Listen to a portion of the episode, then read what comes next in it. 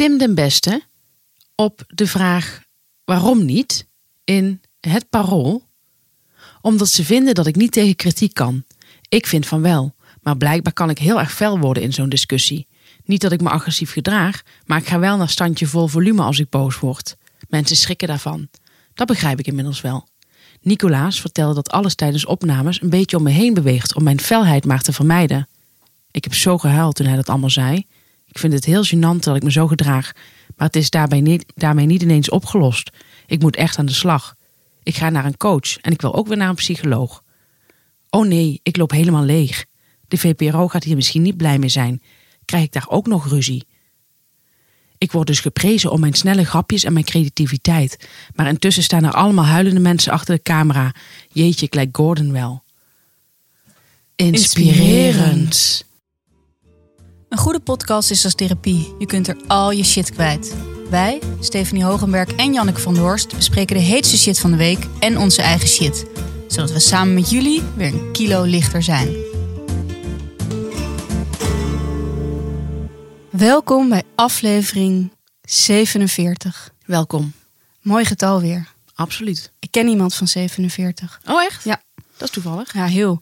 Ehm, we zijn weer bij Post Office, waar we weer welkom zijn. Ja, net een broodje kroket gehad. Ja, en een broodje hagelslag. Dus eh, mede mogelijk gemaakt door, door Post Office. We beginnen natuurlijk met de huishoudelijke mededelingen. Er is iets gebeurd in de vorige aflevering waar we even op terug willen komen. Dat noemen we nu wel het rekenincident. Er is een verkeerd beeld ontstaan, dat wil ik even heel duidelijk zeggen, van de rekencapaciteiten van Stefanie. Ja, want, wat is er gebeurd? Die zijn gewoon in orde. Ja. Ik zei dat Tina Kunaki, dat fotomodel, Ja. 25 was. En dat haar vriend, Vincent Cassel, eh, haar, Franse, haar Franse vriend, of zij is ook Frans, haar acteur, eh, de- de- die acteur bedoel ik, dat die 65 was. En toen zei ik, ze hebben volgens mij een leeftijdsverschil van 30 jaar. ja. Nou, die rekensom klopt niet, want als je 65 min 25 doet, dan blijft er 40 over. Mhm. Dat hoor ik pas terug bij de opname, maar waardoor dat misverstand komt, is omdat hij in werkelijkheid 55 is. ja. Dus ze schelen inderdaad 30 jaar. Maar ik had er even 65 van gemaakt. Ja, nou, dat kan gewoon gebeuren. Ja. Maar ik werd erop aangesproken natuurlijk weer. Nou, goed dat we dat even rechtzetten, want ik zou dat heel vervelend vinden, want ik vind dat juist een van jouw sterkste punten. Ja, Dat jij niet zou kunnen rekenen. nee. Dus, ik bedoel, eh, als je mij zo een rekensom voorlegt, kan ik hem zo, hop. Daar hoef ik niet eh, lang over na te denken. Nee, klopt. Ehm, jij hebt hier een aantekening gemaakt over ontlezing. Klopt, ik wil nog even iets zeggen over ontlezing. Oké. Omdat sommige mensen zeggen van, oh ja, daar zag ik je heel druk mee eh, op Instagram over de ontlezing. Be- Er zit een beetje een badinerende toon in, vind je niet? ja vind ik wel. Daar was je druk mee. Ja. Ehm, ja, daar ben ik druk mee. En ik begrijp eigenlijk niet zo goed waarom anderen daar niet druk mee zijn. Omdat volgens mij begrijp, want zeggen ook mensen nu komt mijn boek uit. En dan zeggen mensen dat gaat een bestseller worden. Dat zijn allemaal mensen die niet in het boekenvak zitten. Nee, dat blijkt. Die begrijpen niet dat een bestseller heel erg, dat is sowieso moeilijk, maar in, in deze tijd bestaan er bijna geen bestsellers meer. Dus de meeste boeken die uitkomen, worden maar iets van 4000 keer in totaal gekocht. Volgens mij nog minder. Vaak nog minder. 4000 is al een bestseller eigenlijk. Ja. Dus van 17 miljoen mensen in heel Nederland zijn er 4000 die naar de boekhandel gaan, hoop je dan. En eh, ik bedoel niet bol, dat ze naar de boekhandel gaan en dat ze dan die kopen een boek. ja, maar er zijn natuurlijk wel meer dan 4000, want andere boeken worden ook nog 4000 keer verkocht. En nog meer en nog meer. Ja, dus ik bedoel je dat mijn rekensom Jouw eigenlijk. klopt. rekensom klopt niet helemaal. maar het punt blijft staan. Er is iets vreselijks aan de hand in Nederland, wat lezen betreft. Ja, maar wat ik wel, wel duidelijk wil maken, is dat 4000 van één boek niet veel is op 17 miljoen mensen. Dat klopt helemaal. Dus ik weet wel dat er, dat er meer gelezen wordt. Ja, Maar ik vind het. Hou even op met zeggen dat alles een bestseller wordt. Vooral als je er geen verstand van hebt. nee. Het is ook, wat ik ook een beetje vind, dat, dat je alleen maar kan mislukken daarna. Dat ook. En ook, ehm, ook, ook, ook even nog, een- nog een concreter beeld Mhm. te geven. Tien jaar geleden was een bestseller 200.000. Vanaf daar begon het ergens. Ja. Dan werd, het werd een bestseller genoemd. Eh, tegenwoordig is een bestseller rond de 10.000. Echt waar? Ja. Zo, zo veel minder? Ja, Gelukkig hebben wij wel meer dan 10.000 eh, eh, kijkertjes. ja. Dus het zou, scheelt. het zou goed kunnen, kunnen komen Ja. als die er gehoor aan geven. Wat ik ook storend vind, is dat al die mensen die dus een beetje zo doen van... oh ja, daar ben je druk mee. Mhm. Dat die allemaal kinderen hebben. En ik ben zo bang dat die kinderen niet worden voorgelezen. Ja. Of misschien maar tot een jaar of zes. Nou, dat is mij ook tegengevallen. Ik dacht dat iedereen dat deed. Ik doe dat eigenlijk altijd. Ja, Voor mij is dat iets heel natuurlijks. We lezen zowel mijn dochter als mijn zoon elke avond voor. ja. Om mij heen begreep ik dat helemaal niet iedereen dat deed. Ik dacht echt dat iedereen deed. Mijn vriendinnen allemaal wel, dus die deden dat ook. Dus ik dacht dat is inderdaad heel normaal. Maar toen sprak ik wel eens met andere mensen op school en zo. Die doen dat helemaal niet. Soms lezen we voor, soms niet. Je hebt natuurlijk altijd druk en zo. Dat soort verhalen. ja dit, maar dit vind, ik dus, dit vind ik dus idioot. Ik ook. Dat vind ik echt idioot. Ik heb zelfs een keer gehad dat ik bij iemand op bezoek was. En toen was haar vriend met twee van zijn kinderen eh, op bed of zo. Hij was eentje naar bed gaan brengen. En uiteindelijk eh, ging ik even gedag zeggen tegen hem. Dus ik deed de slaapkamerdeur open van die kinderkamer. En toen lag hij met twee kinderen op zijn telefoon te kijken. Oh ja. En daar kan ik echt niet bij komen. Nee. Ja, we hebben nog heel veel te doen. En het is goed dat jij er zo druk mee bent. Ik ben er heel druk mee. Ja. Ik ben er ook druk mee op de achtergrond. Ja, ik zag het. zag dat jij er ook zo druk mee was. Ja. Al bereiken we één iemand, Jan. Precies, maar dan, dan is mijn leven geslaagd. Bij mij ook. Nou, fijn. En dan kan ik wel zeggen, we hebben onze nieuwe rubriek natuurlijk. De Vergeten BN'er. Ja. En wij hebben met iemand, we gaan een naam nog niet verklappen, een heel, heel indringend interview. Ja, het was echt heel indringend. Dat, dat gebru- woord gebruiken we niet snel, maar Nee. het, ehm, het is een heel bijzonder interview geworden. Met Ja. heel veel facetten. Ja. En dit is een vrouw, in ieder geval 30-plussers kennen haar allemaal. En iedereen wilde haar vroeger zijn. Ja. En heel veel mannen wilden met haar zijn. Ja. Mooi, dan zijn we bij onze rubriek Stef keek tv. En dan is mijn vraag aan jou. Stef, heb jij tv gekeken? Ik heb tv gekeken. En dan mag jij kiezen. Oké. Wil jij eh, baby in het buitenland? Of wil jij iets horen?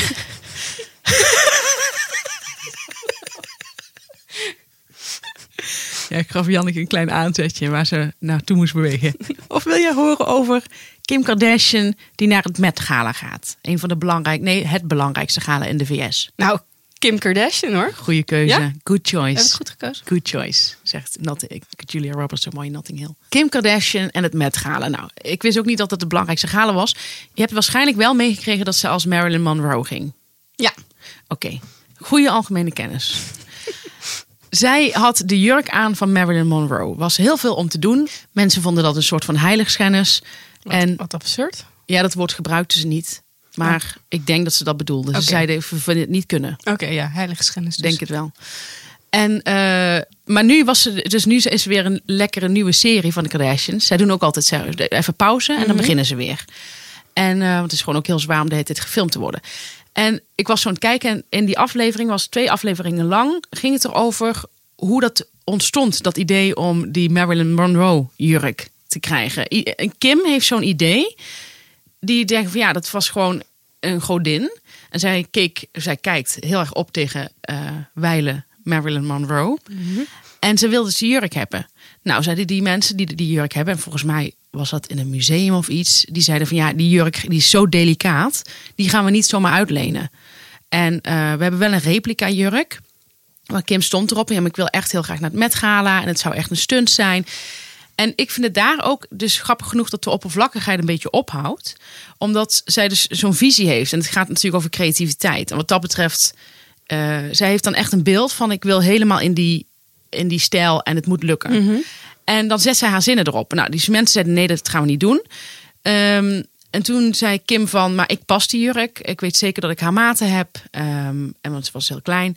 Eh, en toen zei die mensen, ja, we kunnen wel een replica sturen. Als die eh, niet past, mag je ook niet de jurk passen. Die replica, die paste. Maar dat bleek toch iets anders te zijn dan de echte jurk. Dus toen ging ze de echte jurk passen. Moest allemaal met witte handschoentjes aan en allemaal. En dat je denkt van dat je er zin in hebt, weet je wel. Ik zou er echt helemaal. Maar ik vind dat eh, go- goddelijk om naar te kijken. Zoveel moeite. Dus ze ging eh, die eh, echte jurk passen en die paste toen niet. En haar kont zat ook, die was ook, die zat, die was te Mhm. groot. Dat is het enige wat ik niet zo goed van Kim begrijp. Die kont vind ik zoiets afschuwelijks. Echt Dat heeft ze juist eh, gedaan, toch? Ja, oh, je bedoelt opgevuld. Ja. ja, ze heeft die kont laten opvullen. Ja. Ja, en haar zus ook, Chloe. Zo ontzettend lelijk, niet normaal. Nou, toen ging ze die echte jurk passen, paste niet. Dus toen zei die mensen van ja, dan houdt het hier op. Toen zei Kim nee, dan ga ik binnen een maand tijd vijf kilo afvallen. Om in die jurk te passen. Ik zou denken, ja, maar je weet toch nog steeds niet of die dan haar past. Want haar kont is gewoon echt heel groot. Nou, Kim heeft haar zinnen erop gezet. En die zegt van, ik ga vijf kilo afvallen. Maar ze wist nog steeds niet of die mensen... Want die mensen zeiden, nee, het is echt... Eh, er staat geen geld op. We, we- we weten dat je het geld hebt, maar we willen het echt niet. Kim is intussen gaan sporten. Je ziet haar dus echt de hele tijd sporten. Dat vind ik al zo lekker. Dat iemand zich zo aan het afbeulen is. Kim was dus aan het afvallen. Wist niet zeker of ze die jurk alsnog mocht krijgen. Zou ook niet gaan naar het Met Gala in iets anders als dit niet zou lukken. Dus het was dit of niks. Toen heeft Chris Jenner gebeld. De moeder van Kim Kardashian.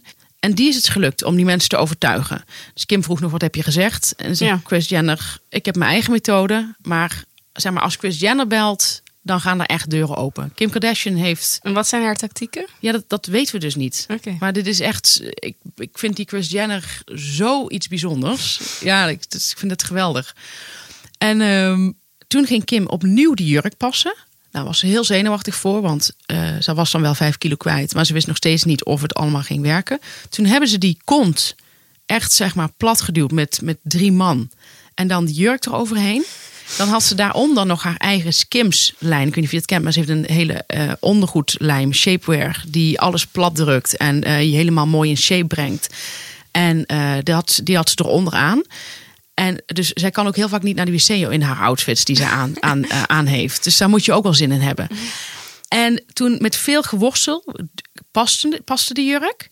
En, maar alleen de achterkant ging niet helemaal dicht, dus over haar billen. Dus toen heeft ze op die shapewear heeft ze nog diamantjes laten maken. Want die jurk is beige met diamantjes. En die heeft ze dus op die shapewear heeft ze die diamantjes laten maken. Zodat je niet ziet dat die jurk niet helemaal dicht is van achteren. Dan zo'n hele mooie open rug. En toen wilde ze, maar ze wist dus nog niet of het allemaal ging lukken, wilde ze haar haar blonderen. Nou, je kent Kim. Ze heeft heel donker haar tegen het zwarte aan.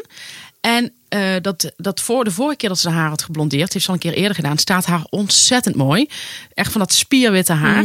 Eh, de vorige keer hebben ze er een week over gedaan om het zo blond te krijgen, want je moet het meerdere lagen doen. Het is met peroxide, dus ook best wel. Ja, ik zou denken, ja, ik zou denken, het is zo slecht voor je haar dat je het er allemaal voor over hebt. Het gaat om 10 minuten, hè? Want het is 10 minuten op zo'n rode loper. Toen heeft ze haar haar in twee dagen eh, geverfd. Met allemaal, ze heeft dan allemaal mannen, visagisten en allemaal mannen die haar helpen. Een kapper. En dan zie je haar in de douche zitten gebukt. Echt allemaal houtje touwtje. Om dat haar zo blond mogelijk te krijgen. Nou, hij zegt, ja, ik weet niet of het gaat lukken, zegt die man. We hebben dat vorige keer hebben dat in een week gedaan. En dat was al best wel krap. En nu moet het in twee dagen. Dan hebben ze, heeft ze de hele nacht, heeft ze om de zoveel uur, hebben ze dat geblondeerd. Vervolgens kon ze niet lopen in die jurk en ze mocht er niet mee in een auto zitten. Dus wat gaan ze dan doen? Dan zie je dus dat ze in zo'n van, in zo'n busje met allemaal geblindeerde ramen, gaan ze, altijd, gaan ze dan allemaal, al die sterren gaan naar het, naar het Met Gala. Staat er een enorme rij. En waar je dan uitstapt met, dat, met die van, is dat je, je gaat dan naar een drop-off voor de rode loper. Oké. En om de beurt gaat iedereen op die rode loper even staan. Er is zo'n persmoment. En dan loop je de trap op. En dat ziet er dus, nou, daar heb je natuurlijk allemaal prachtige foto's van.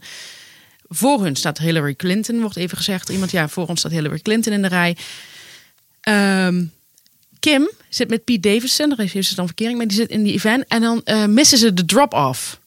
Dus op een gegeven moment zegt Kim, nee, we hebben de drop-off gemist. En ze hebben al best wel lang in die rij gestaan. Dus als ze moeten omrijden, moeten ze een uur, anderhalf uur weer opnieuw in die rij gaan staan. Dus dat gaat niet. Kim heeft die jurk dus nog niet aan. Ze heeft een badjas in de Hoe, auto. je, hoe mis je dat dan? Ja, dat weet ik niet. Die taxichauffeur had het gemist. Oké. Eh, en ze zei van, eh, want er zijn blijkbaar meerdere drop-offs of zo. Ja, het was, dat werd niet helemaal duidelijk. En het werd duidelijk in ieder geval dat zij die drop-off had gemist. Waardoor ze dus in die badjas de taxi uit moest. En mensen zouden zien dat zij, ze had een klein kleedkamertje geregeld naast de drop-off. Waarin ze die echte Marilyn Monroe jurk aantrekt. Daar zou ze dan 10 minuten mee op de rode loper mogen. En dan boven gaat ze weer de replica aantrekken. Oké. Dus zeggen, in, in de badjas is ze naar buiten gegaan. En dat hebben allemaal mensen hebben haar, eh, dus met paraplu's hebben ze haar allemaal afgeschermd, zodat niemand zag dat zij die drop-off had gemist. Nou, zo stressvol. En dan tien minuten staat ze op die rode loper te shinen. Daar zijn dus nu ook heel veel foto's van. Dat haar prachtig geblondeerd en alles. Maar voor 10 minuten. Wat een karwei. En daarna gaat ze lekker pizza eten. Zegt ze, ik heb een maand geen suiker gegeten. Ik heb een maand geen koolhydraten. Ze helemaal lekker pizza te, te dingen en zo. En ongelooflijk.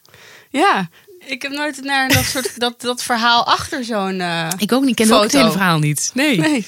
Ik vind het fascinerend. Dat je zo, maar zij is zo, zij, zij is zo, zoals ze dat daar mooi zeggen, dedicated. Ja. Maar ik vind het gewoon zo, zo. Ik zou geen zin hebben om een maand geen suiker te eten. Nou, ik kan me voorstellen dat je, als je echt een belangrijk doel hebt. Maar di- dit is niet iets wat mij dan zo zou interesseren. Nee, maar zij vindt. Zij wil zichzelf zo graag steeds Ja. opnieuw uitvinden. En dat doet ze ook, want iedereen heeft het erover. Vorige keer ging ze naar het Met Gala helemaal in zwart. Hè? Ik weet niet of je dat gezien hebt, maar ook de, de gezicht was helemaal zwart. Dus je zag haar niet. Je zag niet dat het Kim was. Werd dan wel, werd wel snel bekend. Maar ik bedoel, ze was helemaal in een zwart vacuümpak. Dus eh, ze kon ook zelf bijna niks zien. Ze moest aan de hand van de zussen. Moest, ze- dus, is zo bizar. Maar ik vind het toch een uiting van creativiteit. Ja, ze is ook lekker bezig. Ze is lekker bezig. Ja, ja ze is druk wij. mee. Ja, Ze is echt druk mee. ja, ze is echt heel druk mee. Leuk. Eh, doen we nog een keer die baby in het buitenland? Ja, gaan we wel een keer doen, ja. Oké. We lopen echt eh, lekker op tijd nog. Als jij te lang in het woord bent. Oké. Van de Kardashians. de shit van de week. Disclaimer. Omdat aan het eind van de podcast bleek dat we over het maximaal aantal woorden waren gegaan, hebben we de shit van Stefanie naar volgende week verplaatst. Ja, wat was jouw shit? Mijn shit is, eh, nou, ik zei net al, ik geef training in zakelijk schrijven. Effectief schrijven, wordt het ook wel genoemd. En dat doe ik de laatste tijd veel in Den Haag. Daardoor zit ik veel in de auto, daardoor kan ik ook dus veel podcast luisteren. Maar ehm, ik moet dan vaak naar Den Haag en vooral overheden zijn klanten. Dus daar is natuurlijk ook veel werk te doen qua effectief schrijven. Absoluut. En eh, ik moest naar de Hoftoren. De Hoftoren is het gebouw eh, in Den Haag waar onder andere het ministerie van Onderwijs zit. Om even een beeld te geven. Bij het ministerie haak ik gewoon echt helemaal af.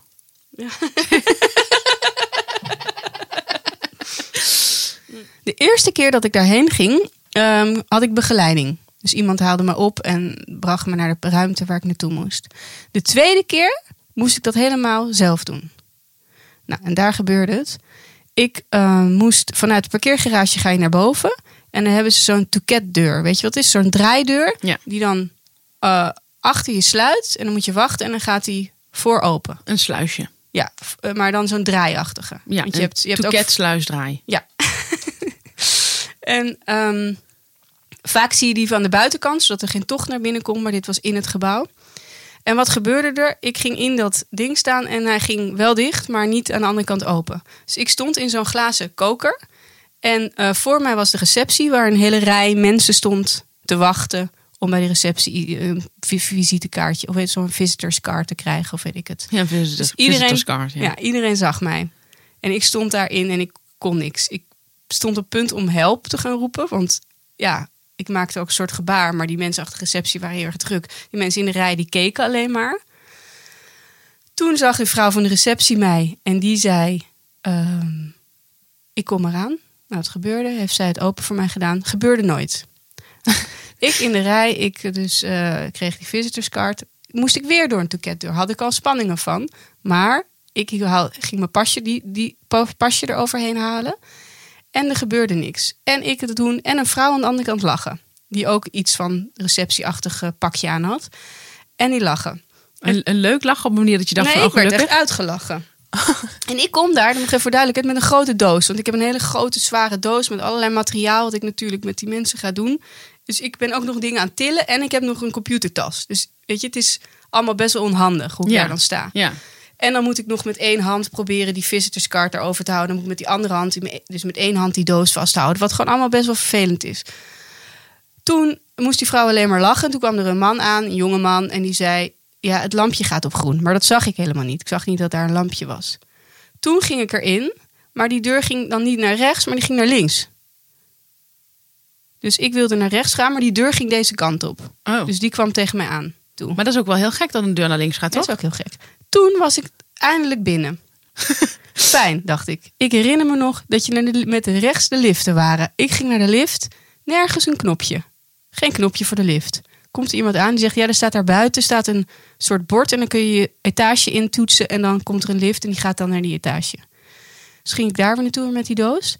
En ik ging toen in die lift staan. En ik ga naar boven en ik kom midden in een kopieerruimte. Wat raar. Ja, heel raar.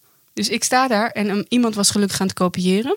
En die zei, eh, ik zei, die zei, heb je hulp nodig? Want zo zag ik er wel uit. En ik zei, ja, ik dacht dat ik met de lift naar de tweede ging. Maar vorige keer kwam ik heel erg ergens anders uit. En toen zei hij, ja, je bent met de artiesten, je bent met de artiestenlift gegaan. Nou, vond ik een leuk grapje, toen ging hij mij helpen. Maar toen was mijn hele ochtend, voelde ik me zo klungelig en onhandig, omdat alles werkelijk misging. Alles wat ik maar kon doen, ging mis. Ja. En toen dacht ik, ik kan dus eigenlijk niet me zonder begeleiding in zo'n gebouw bewegen. Nee, maar dat snap ik wel. Het, is ook wel, het klinkt als een heel vervelend gebouw. Het is een beetje waardoor mijn moeder reisstress heeft als ze dan één keer in de vijf jaar met mij met vliegtuig gaat.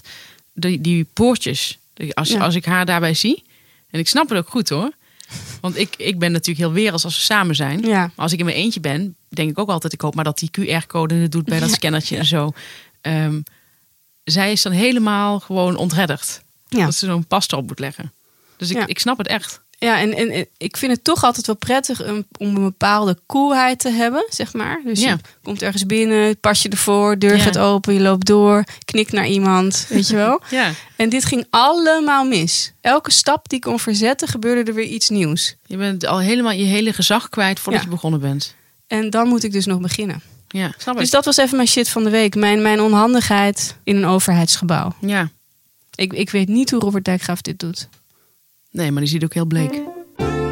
We kunnen jullie vertellen dat door het succes van vorige week Storytel weer wil adverteren in de shitshow. Ja, echt ontzettend leuk. Ja, daar zijn we heel erg blij mee. En wat maakt Storytel nou zo ongelooflijk aantrekkelijk, Stef? Kan ik je vertellen? Er was iemand die naar aanleiding van vorige week een abonnement heeft genomen. En dat kwam omdat zij haar ogen gaat laten lezen. Ja. En daarvoor mag zij drie dagen lang, werd haar geadviseerd om bedrust te nemen. Ja, en dus ze in zei, donker te liggen. Ja, en de ogen niet te openen. Ja. Dus ze zei van, ehm, ik heb meteen zo'n abonnement genomen. Want dan kan ik dat lekker, eh, kan ik lekker die drie dagen zo doorkomen. Dus ontzettend slim ook dat ze dat doet voordat ze gaat lezen. Zo slim. Ja. En want anders weet je gewoon niet meer waar die knoppen Nee. zitten straks. Maar toen dacht ik ook, toen ben ik even verder gaan denken, want het, dat doe ik wel vaker, Mhm. zeg maar, dat ik dan gewoon eventjes mijn gedachten de vrije loop laat gaan. En toen dacht ik van hoe leuk zou het zijn als een heel ziekenhuis Storytel neemt. Weet je? Ja. alle patiënten die daar meer dan een nacht moeten liggen. Of voor mensen die in coma liggen. Ja. Want die worden altijd heel graag voorgelezen, heb ik wel eens gehoord. Ja, dus als je dat gewoon daarnaast legt, Ja. dan zet je hem op eh, drie uur in plaats van de gebruikelijke 30 minuten. Ja.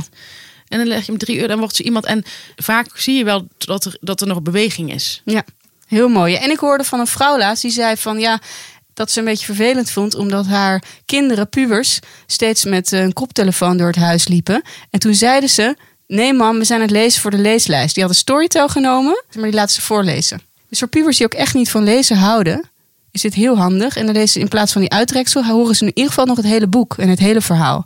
Ja, krijg je toch nog iets van woorden tot zich. Ja. Dus het kan voor heel veel mensen ontzettend handig zijn. Ja. En ook niet te vergeten, er staan ook e-books op. Er staan ook e-books op. Dus- En zou je eens willen voordoen hoe zoiets gaat als je Storytel op hebt staan? Ja, ik heb een boek uitgekozen eh, dat ook op Storytel te vinden is. En dat heet Ik slaat dan. Het is heel leuk, want het WK is ook al begonnen. Ja, het WK is begonnen en heel veel mensen willen niet kijken Nee, door de mensenrechten die geschonden zijn in ik Qatar. kijk daarom niet. Of omdat ze geen enkel interesse in voetbal hebben. Ik Ehm, kijk om dat eerste echt niet. Ja, en ehm, dan is het misschien leuk om een goed voetbalboek tot je te nemen. Toch? Eh, ik slaat dan is een geweldig boek. Een leuke quote ook van onze vriend Henk Spaan staat erop. Onmogelijk mens, uitstekend boek. Henk Spaan. Vind ik een goede blurb. Kernachtig. Ja, Ehm, dit boek laat echt veel meer van Slatan zien dan heel veel mensen weten. En dan hij had gewild misschien ook? Nee, nee, nee, nee. Hij heeft hier aan meegewerkt. Oh. Dit is eigenlijk ehm, een soort autobiografie die hij heeft geschreven met, in samenwerking met iemand die kan schrijven. Oké. Hij had het graag zelf geschreven, maar dat lukt hem dan weer net niet. En dat zie je wel aan mensen met veel talent. Die zien ook wel, dit moet ik zelf niet doen. Slim, ja. Ik kan goed voetballen. Ja. Ik zal een klein stukje uit voorlezen. En dit gaat over Slatan. En moet je even goed luisteren. Dit is Slatans jeugd. Ik was de hele tijd buiten aan het voetballen en aan het rondrijden op gestolen fietsen. En vaak kwam ik thuis met honger als een wolf. En dan deed ik de koelkast open en dacht: Alsjeblieft, alsjeblieft, laat er iets zijn. Maar nee, niks. Alleen gewone dingen: melk, boter en brood en in het beste geval sap. Multivitamine in een 4 liter verpakking, gekocht bij de Arabische winkel, want die was het goedkoopst. En verder natuurlijk bier, sixpacks met van het plastic eromheen. Soms was er niks anders, alleen maar pils, terwijl mijn maag tekeer ging. Dat was een pijn die ik nooit zal vergeten. Vraag het Helena maar. De koelkast moet altijd stampvol zitten, zeg ik altijd. Ah, het raakt me enorm. Ja. Connie Palm heeft het ook heel erg. Dat ze altijd de ijskast vol wil. Dus dat was Ik Slaat dan, dus dat staat ook op eh, Storytel. Ja, wil je nou een proefabonnement van 30 dagen? Bij andere mensen krijg je 14 dagen proef.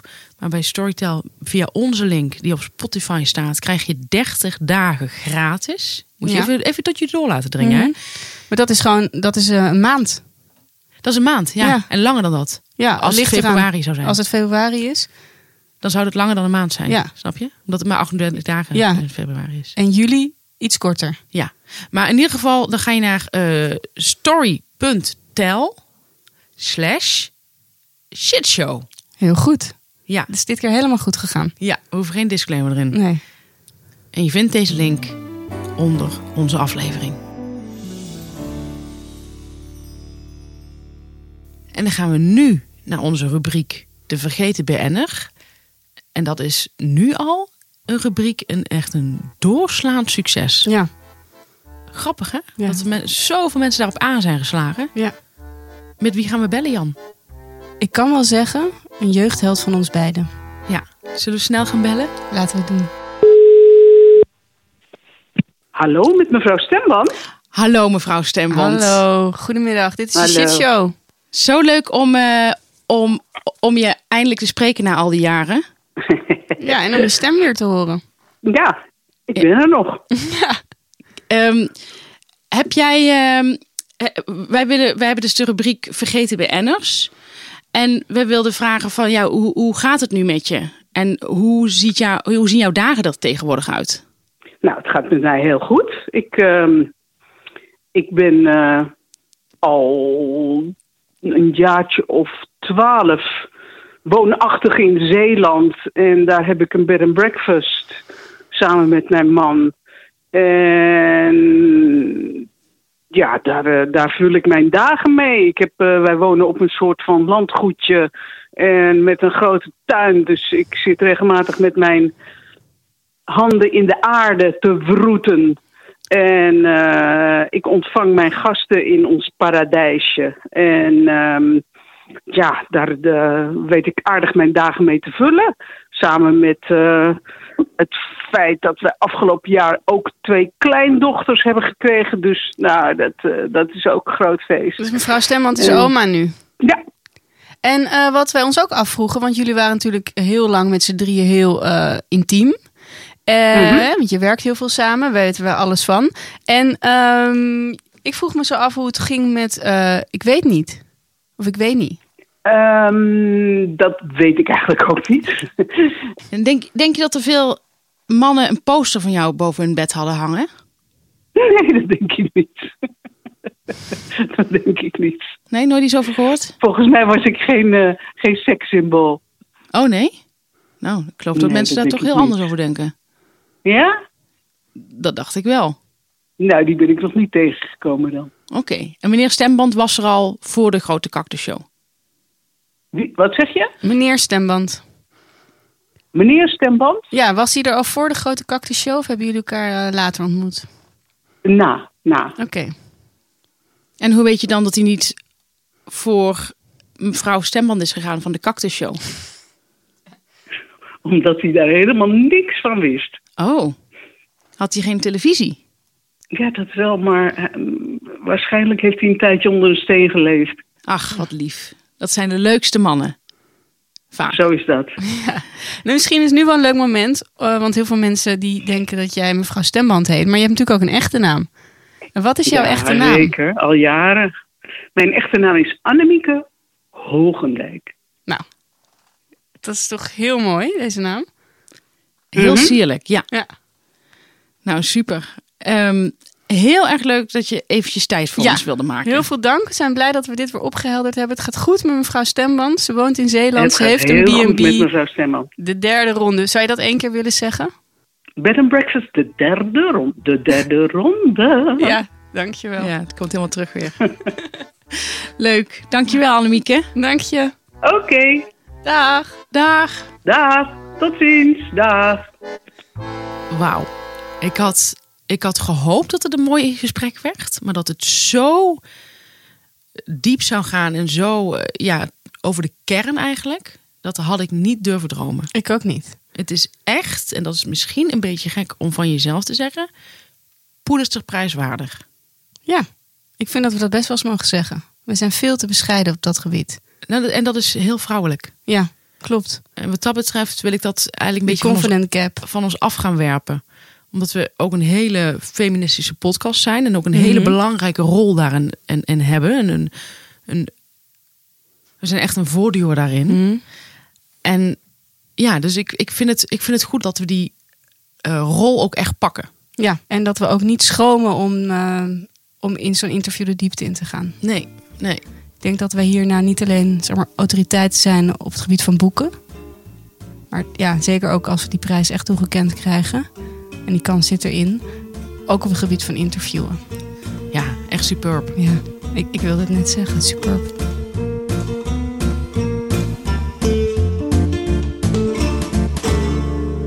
Ik moet even bijkomen van dit interview. Maar ehm, we zijn alweer bij de ergernissen. Het is gek om na zo'n interview over te gaan naar ergernissen, vind je niet? Ja, mijn ergernis gaat over eh, bepaalde feministen. Oké. Het gaat als volgt. Nou, het ging als volgt. Ik, ik was op een verjaardag en ik Mhm. was met eh, drie vrouwen aan het praten. En ik, die kende ik niet heel goed. Ehm, eentje was uitgesproken feminist. Het, het, dat was een beetje het onderwerp. Vind ik al niet echt een heel interessant onderwerp. Ehm, maar eentje zei van dat ze bijvoorbeeld eh, voor eh, Business Babes was gevraagd bij de quote.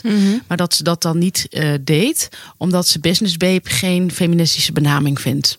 Dus daar, dat had zij afgewimpeld. Dus daardoor wist ik dat zij feminist was. En toen zei op een gegeven moment iemand, zei een van die vrouwen over een andere vrouw van ja, eh, dat ze met iets van eh 17 mannen of zo naar bed was geweest. Dat was, eh, het klinkt nu heel raar en roddelachtig, maar die vrouw bedoelde gewoon, het was, het kwam ter sprake. En toen zei die ene van, eh, oh, dat vind ik best wel veel. Die feminist. Ja, Mm. nou, en dat noem ik geen feminisme. Wat was jouw ergernis? Mijn ergernis is het Sinterklaasjournaal. Oh, Dat zal ik even uitleggen. Sinterklaasjournaal is hartstikke leuk. Zit heel goed in elkaar. Het is grappig. Maar wat ik heel vervelend aan vind... als je dus kinderen hebt in de leeftijd die nog in Sinterklaas geloven... is dat zij nu eigenlijk dicteren wat er gebeurt. Begrijp je wat ik bedoel? Dus elke avond, vijf dagen in de week, of zelfs zes... is er een Sinterklaasjournaal. In dat Sinterklaasjournaal gebeurt van alles. En dat moet je eigenlijk als ouder opvolgen. Want eh, zij zeggen dus... vanavond mag iedereen zijn schoen zetten. echt waar? Ja, op de zaterdag de Sinterklaas in het land komt. En je hebt dan helemaal geen, eh, geen wortel in huis. Ik had er geen wortel in huis, zeker niet. Ik had er ook niet toe gerekend. En ik zei dat tegen een andere ouder van... ze hebben hier het Sinterklaasjournaal gekeken... en ze zeiden vanavond mag iedereen zijn schoen zetten in heel Nederland. Oh, oh, ja, die hadden dus niks. Eh, en wat ze bijvoorbeeld elke keer bedenken is iets leuks nieuws... wat je dan weer moet doen. Dan gaan Pieter bijvoorbeeld een naam in pepernoten op de grond leggen... bij al die kinderen daar op, de, op tv. Ja, dan is het heel gek als het bij jou zeg maar niet zou gebeuren. Eh, nu gaat Sinterklaas een vriendenboekje tekenen. Dus mag je vriendenboekje in je, in je schoen doen... en dan krijg je het ingevuld terug van Sinterklaas. En denk je dat die als je blok hierachter zit? Ik denk dat Diewertje Blok hier wel een stevige vinger in de pap heeft. En mijn dochter die dacht, ik heb geen vriendenboekje meer. Die wil natuurlijk ook wel dat Sinterklaas in haar vriendenboekje iets gaat schrijven. En dat is heel veel extra werk. Nu hebben ze bijvoorbeeld weer, op een gegeven moment hadden ze... Het paard Americo was dan dood. En hebben ze weer een paard die heet nu O zo snel. Moet je allemaal maar bijhouden als ouder. Ik vind het fijn als het oude Sinterklaas verhaal blijft. Nu is de pakjesboot 12 gezonken. Is ook uit jouw tijd, pakjesboot 12. Want sinds 1985 heet het al pakjesboot 12 Ja. Pakjesboot is gezonken. Nu moeten alle mensen in Nederland zijn gevraagd om een nieuwe naam te bedenken voor de pakjesboot. Dus krijgt de pakjesboot, wat gewoon in het echt. Ik hoop dat hier geen kinderen luisteren die nog in Sinterklaas geloven. Maar dat is gewoon dezelfde boot, want die pakjesboot is natuurlijk helemaal niet gezonken. Gaan ze nu een nieuwe naam geven? Waarom doen ze dat, denk je? Omdat ze elke keer weer iets nieuws moeten bedenken. Het vervelende is dat jij als ouder Eigenlijk zijn ze heel dominant. Zij bepalen het Sinterklaasverhaal heel erg. En ik vind het juist altijd wel leuk om dat zelf te bedenken. Wat irritant. Ja, Super irritant. en dat is een ergernis van mij. Ja, snap ik. Dus dat wilde ik even kwijt. Op een gegeven moment had een, Piet heet Malle Pietje. Die gaf allemaal kinderen fopcadeaus. Dus dan deed hij een cadeau en dan stond, er zat een papiertje in met fopcadeau of zo. Dus in het cadeau zat niks. Dat was gewoon een, een kar- kartonnen ding. Lollig. Ja, hadden kinderen in de klas ook een fopcadeau gekregen. Ja, moet je natuurlijk ook weer een fopcadeau gaan maken. Dictatoriaal vind ik het. Nou, ik, ik vind Dievels je Blok een hele dominante vrouw. Ja, nou dat blijkt. Ik heb er één keer gezien bij eh, de gevaarlijkste wegen van, eh, van de gevaarlijkste wegen, denk ik, dat het programma heet. Ken je dat? Met dat je in de auto moet Ik zitten. heb ervan gehoord, ik heb het nooit gezien. De gevaarlijkste wegen zat ze in de auto met eh, een jongen. Ik ben de naam kwijt. Nou, ook behoorlijk dominant. Ja? Ja, Dat heb je vaak met van die kleine vrouwtjes. ja. Ja. Ze wilde ook achter het stuur zitten, kussentje erbij, achter het stuur. Ze wilde, gaf die plek niet op. Nee, en zij bepaalt dus nu wat in heel Nederland gebeurt rondom het Sinterklaasfeest. En hier sta je helemaal niet bij stil als je kinderen krijgt. Nee, ik denk dat ik, als ik dit had geweten, had ik hier niet voor gekozen. Hm. Van Sinterklaasstress naar de warme boodschap. Stef, jij had al aan het begin gezegd, je hebt een boek voor ons. Ja, ik heb een boek meegenomen. En het heet Oh William. Je had hem getipt. Dat hebben we toen op Instagram gezet. Eh, want we hebben toen wat tips gegeven in onze pauze. Mhm. Toen we dat eh, conflict hadden met dat contract bij eh, Dag en Nacht Media. Was het toen? Ja. Heb ik zo lang geleden al gelezen? Ja. Grappig, het voelt als de dag van gisteren. Nou, dat bedoel ik. Zo goed is het boek. Mhm. Maar we hebben dus nooit in de shitshow gezegd. Nee. Dus bij deze, ik heb het eh, gekocht. Ik had het voor een tientje op de kop getikt. En hoe kwam het nou? Ik had gewoon eh pocketversie gekocht. ja, dat zag ik ja. Je had een andere uitgave. Ja, het was een tientje en, in het Engels. En het is heel goed te doen, dat Engels. Ehm, ik heb ongelooflijk genoten. Ik had één keer eerder een boek van haar gelezen van Elizabeth Strout. eh, My Name is Lucy Barton. Mhm. Vond ik ook een heel Is erg mooi eerste Lucy-boek? Ja, ze heeft een hoofdpersonage, dat heet Oh, Lucy. En dat laat ze vaker terugkomen. Ja. dus je hebt ook nu, nu Lucy by the Sea. Ja. Dat is volgens mij de laatste, hè? Zij heeft ook een enorm hoge productie, deze schrijfster. Hè? Ja. Ongelooflijk. Ik, eh, wat ik, wat ik, heel, ik ben heel benieuwd wat jij er zo goed aan vond. Maar wat ik er zo goed aan vond, was... Dit was weer zo'n boek waarvan ik dacht... Wat heerlijk dat ik dat... Zeg maar, dat je dat... De hele dag zit het in je hoofd. Je bent de hele dag met deze mensen. Zij gaan, zij gaat met haar ex-man... Met wie ze nog een heel goede band heeft. En Ja. met wie ze ook twee dochters heeft. Gaat zij eh, ehm, een, een, een, een eh, halfzus van hem opzoeken. Waar die pas heel laat is achterkomen dat hij die heeft. En ze, gaan dan naar Montauk. En dan gaan ze daar zo'n roadtrip maken samen. En zij kan zo precies, eh, ja, hoe zeg je dat, observaties in een huwelijk beschrijven. eh, blikken beschrijven. Eh, op een gegeven moment zegt hij in die, tijdens die roadtrip tegen haar van... ehm, eh, zo van, ja, zij, zij ergert zich heel erg aan iemand die heel veel over zichzelf praat. De man van haar dochter. En dan zegt hij tegen haar van... Lucy, als ik even eerlijk met je mag zijn... Als er iemand self-absorbed is, dan ben jij het. Jij praat ook zoveel over jezelf. En dan zegt zij dat ze een fysieke pijn voelt. En dat, dat ken ik wel. Zeg maar, als iemand iets tegen je zegt wat je heel gênant vindt... dan voel je dat echt eventjes in je... Zij beschreef haar borstkas. Ja. Ehm, maar ik, dus dat herkende ik al wel. Dat ik denk, ja, ja dat, dat kan echt zo je, kunt het zo. je kunt die zo gênant vinden. En dan ligt ze s'avonds wakker en dan zegt ze zoiets als... eh, ik, wat, wat, wat ik ging doen s- s'nachts toen ik hiervan wakker lag... was eh, ik ging doen wat alle mensen doen als ze ergens van beschuldigd worden. Dat is nadenken over alle andere mensen in je omgeving die dat ook doen. Veel zichzelf praten. En dat vond ik zo goed. Want ik dacht, dat is inderdaad wat je doet. Je wil eh, medestanders. dus, maar uiteindelijk dacht ze, ja, heeft geen zin. Ik moet het, moet het zelf gewoon dragen. En ik kan er zelf iets aan veranderen of niet. Ehm, maar goed, eh, ja, dat is wel heel moeilijk natuurlijk als je dat gewoon hebt. Ik denk dat veel schrijvers het eerlijk gezegd wel hebben. Dat ze veel met zichzelf bezig zijn. Wij niet, maar anderen. Ehm, nou, ik vind het zo. En dan gaan ze dus op die roadtrip en daar ben je dan echt zo bij. En ik vond het zo gezellig dat ze dat aan het doen waren. En dan gingen ze af en toe gingen ze bij een diner even wat eten of wat koffie drinken. En ehm, dan op een gegeven moment heeft zij een heel eh, een dringend gesprek met die halfzus. Eh, en dat was zo goed opgeschreven dat ik het echt, dat ik het echt een beetje, dat, dat het alsof het mijn eigen gesprek was. En de, zij, de nauwkeurigheid waarmee ze dingen opschrijft. Want eigenlijk gebeurt er niet heel veel. Het is niet heel erg plotgedreven of zo. Het is Nee. gewoon, zijn meer beschrijvingen van een huwelijk, de conversaties die je hebt.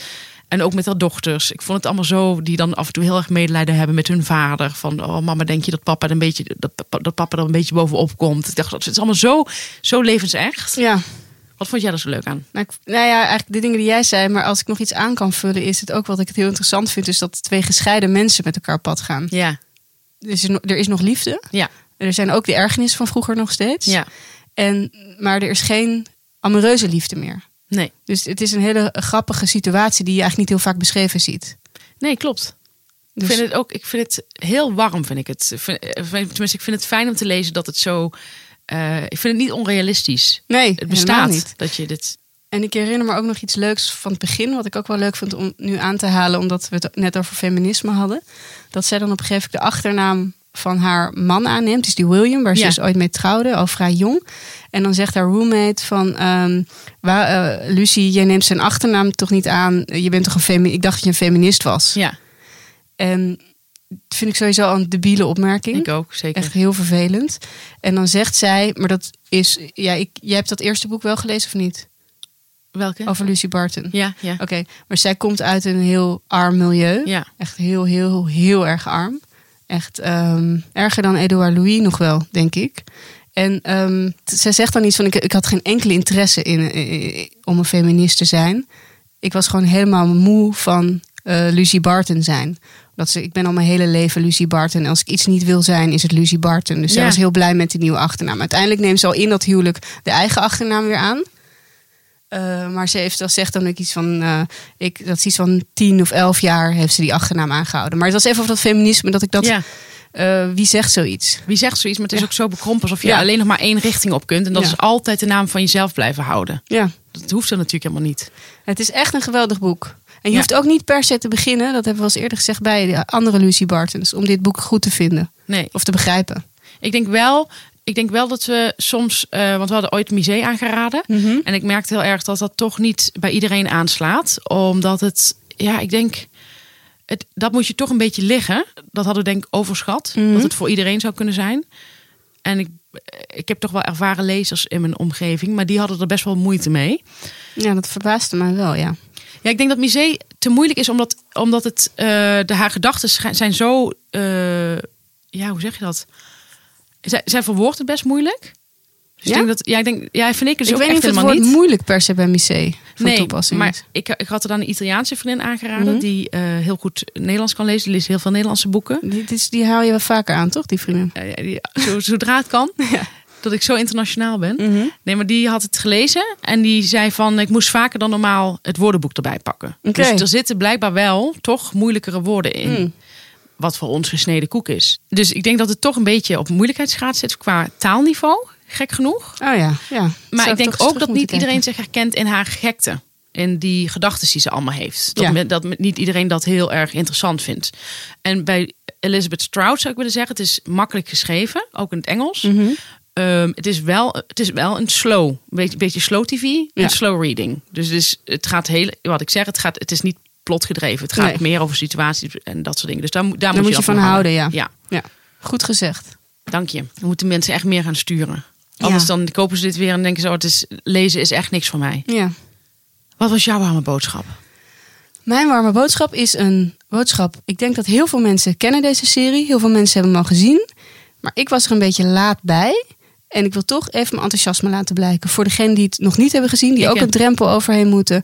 Het is The Handmaid's Tale. Ja, ik, ik heb die nog nooit gezien. Ja. The Handmaid's Tale. Ik had ervan gehoord natuurlijk. Want ik had er heel vaak van gehoord. Maar ik had me nooit in verdiept. Ik had me nooit... Als ik het naam zag staan, dacht ik nooit dat artikel ga ik lezen, die tweet ga ik lezen. Het interesseerde me bepaald niet. Ik zag vrouwen met kapjes. Ik dacht dat het iets in de middeleeuwen eh, was. Ik dacht zelfs dat het een beetje fantasy, science fiction-achtig was. Ik had geen enkel idee wat het genre precies was. Maar op de een of andere manier trok het me niet, terwijl ik Elizabeth Moss in Mad Men heel erg leuk vond. En er is nog een serie met haar, River Lake of zo. Ehm, maar ik ging het niet kijken. Geen enkel interesse, ook niet dat ik enigszins twijfelde. Nee. Op een dag had eh, Mies van Twitter, Ja, Mies B. Mies B, tweette iets over de Handmaid's Tale. En het was heel gek. Ik denk dat ik op dat moment daar heel ontvankelijk voor was. Die ene tweet heeft mij toen op ander spoor gezet. Ik ken dat. Dat is toch een soort van. eh, Ik dacht, als Mies dit leuk vindt, wil ik dat toch proberen. ja. En ik ben Handmaid's Tale gaan kijken. En Mies zei al in even een privégesprek, verwaarloos je gezin niet. Maar ik, ik, ik, ik, moest door en door en door kijken. En heb je het in je eentje gekeken? In mijn eentje. Zo, zo. En het is een geweldige serie. Het is ook een verontrustende serie wel. Eh, ken jij het verhaal? Ja, ja, een beetje. Het, het komt dicht bij wat er in Amerika speelt nu, toch? Nou ja, het is natuurlijk, gaat een stuk verder. Maar er is een, eh, op een gegeven ogenblik zijn er, eh, worden te weinig kinderen geboren. Vrouwen zijn onvruchtbaar. Of dat nou precies aan die vrouwen ligt of aan de mannen is niet, niet altijd even duidelijk. Maar vrouwen, kinderen worden steeds vaker doodgeboren of er is iets mee. Eh, en eh, de wereldbevolking neemt af. En eh, dan heel de wereld is daarmee bezig. En dan is er een, vrij religieuze groepering in Amerika, wat Amerika dan was, die hun eigen staat beginnen, die een soort coup plegen en die beginnen Gilead.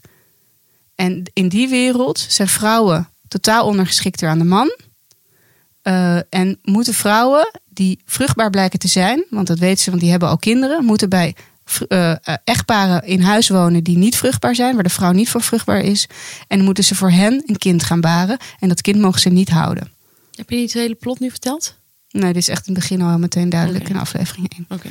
Nou, daar gaat het een beetje over. Dat klinkt misschien niet, maar het is, het is, ontzettend, het is een ontzettend goede serie. Vooral de eerste twee seizoenen. Eh, er zitten geweldige personages in. Eh, niet eendimensionaal. Het zijn echt ge- personages die je haat en van wie je houdt tegelijk, zeg maar. Dat vind ik altijd heel knap. En dat is eigenlijk ook wel een beetje met de, met de hoofdpersoon. Die ik ook wel eens af en toe heel vervelend vind. Maar zij heeft zoveel ellende maakt zij mee. Dat als je bijvoorbeeld, sommige mensen kunnen dat niet. Zeggen als ik iets niet lekker in mijn vel zit, moet ik comedy kijken of een romantische comedy. Mhm. Als ik niet zo lekker in mijn vel zit, vind ik het dus lekker om naar heel veel ellende te kijken. Ja, vind ik ook kan me niet ellendig genoeg Nou, zijn. Nou, heel, heel dystopisch. dan ben je in de Handmaid's Tale echt aan het juiste adres. Oh, lekker ja. Want het gaat maar door. Het houdt maar niet op. En het wordt ellendiger en ellendiger. En wat ze allemaal niet meemaakt en hoe ze nog leeft, begrijp ik ik, ga het ook kijken. Ik ga ook in mijn eentje kijken, denk ik. Wordt het toch... eh, En ik ben helaas nu helemaal bij. En dat is even een domper voor En mij. hoeveel seizoenen zijn er? Vijf. Oh, je hebt echt. eh, ja, je was al heel lang mee bezig, ja. Ik vond het echt heerlijk. En er komt nu nog één seizoen en daarna is het afgelopen. Dus mocht jij net als ik een drempel hebben gehad en denk van een Handmaid's Tale is niks voor mij. Het is echt ontzettend goed. Oké, echt ik ga het ook goed. kijken. Het is stilistisch ook heel mooi, toch? Ja. De dingen. Oké, leuk. Nou, hebben ze weer even vooruit geholpen. Ja, zeker weten. Zeker met die vijf seizoenen ook. ja, En Elizabeth Stroud. ja, ook. Toppertje. Ja, Echt een toppertje. zo is het. Nou, meis, dit was hem weer. En misschien trouwens nog één ding leuk om te vertellen over Elizabeth. Ja. Is dat zij ook zelf uit een heel armoedige familie komt. Oh, Elizabeth Stroud. Ja. Ja, ik, ik dacht. Oh, dus- Elizabeth Moss dacht je Ja. even. Oh, sorry. Ja, Elizabeth Stroud. Had die Elizabeth. Ja, ik dacht dat het, eh, dat het, eh, ik dacht dat het autobiografisch was. Omdat ik bij heel veel dingen denk, dit kan, dit Mhm. kan ze niet hebben verzonnen. Maar ze blijkt geen twee dochters te hebben. Nee, ik heb het ook allemaal gegoogeld. Ja. Niet alles klopt, maar volgens, omdat ze begint ook een beetje... Dit verhaal is echt gebeurd. Zoiets zegt ze in het begin volgens mij. Ja, Eh, ik verzin niks. Maar ik denk wel dat er, ik, ik heb wel het idee dat er veel echt is. ja dat en denk net ik ook. een beetje anders. Maar ik vind wel toch altijd wel bijzonder als iemand zich uit zo'n ja, milieu waar niet eens inderdaad een wc en stromend water is, zich op weet te werken tot, ja, tot het hoogste wat je kan bereiken, schrijfster. Ja, dit was hem weer. Aflevering 47. Alweer, ja. Ja, het, het, het houdt niet op. Nee. Ehm, nou, ons verhaal gaat natuurlijk ook verder. Ja, ontzinderende winterverhaal. Ja, en, en nou, ja, we gaan niet te veel verklappen, denk ik. We kunnen wel zeggen dat we er iets van 35 nieuwe leden bij hebben. Die zo graag wilden weten waar het over ging, het verhaal. En we hebben echt wel hele leuke feedback gekregen. En één iemand had ook een tip, een man. Ja, Die zei, als je al nu op 0,9 zet, de snelheid... waarmee Janneke en Stef hun verhaal voorlezen... Thank me later, zei hij. oké. Wat hij daarmee bedoelt, weet ik allemaal niet. Maar in ieder geval, dat was een tip. Ja, misschien om nog eens te proberen. Eh, en niet lager. Dat was ook zijn advies nog. Ja, ja, want dan leek het wel alsof we geretardeerd waren. Ja. Nou, ehm, ga naar. Vriendvandeshow.nl en dan ga je pas naar de shitshow. En dan meld je je aan. Ja. En je kunt ervoor zorgen, als je een beetje technisch bent, dat je die aflevering onder de reguliere af- aflevering krijgt op Spotify. Dus dan hoef je niet helemaal naar zo'n website te gaan of naar nou goed, hè, dat is een website. Dan kun je het gewoon lekker meteen luisteren. Ja. En we willen ook vragen van eh, als je, of je vijf sterren wilt achterlaten op eh, Apple Podcast of op Spotify of op die ene nieuwe podcast app. Ja, die nieuwe. Tot Dankjewel. volgende week.